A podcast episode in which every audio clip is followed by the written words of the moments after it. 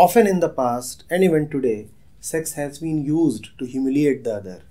When an army would win over a country, then to stamp its authority, the soldiers would go and rape the women in the newly won territory. It was to show to them that now we are your masters. That is one use of sex. To show to the other that I have control over you. Genghis Khan went on winning more and more territory, and wherever he won, he raped. That was his way of showing that he is the winner. Now I can have control over your body just as I have control over your territory.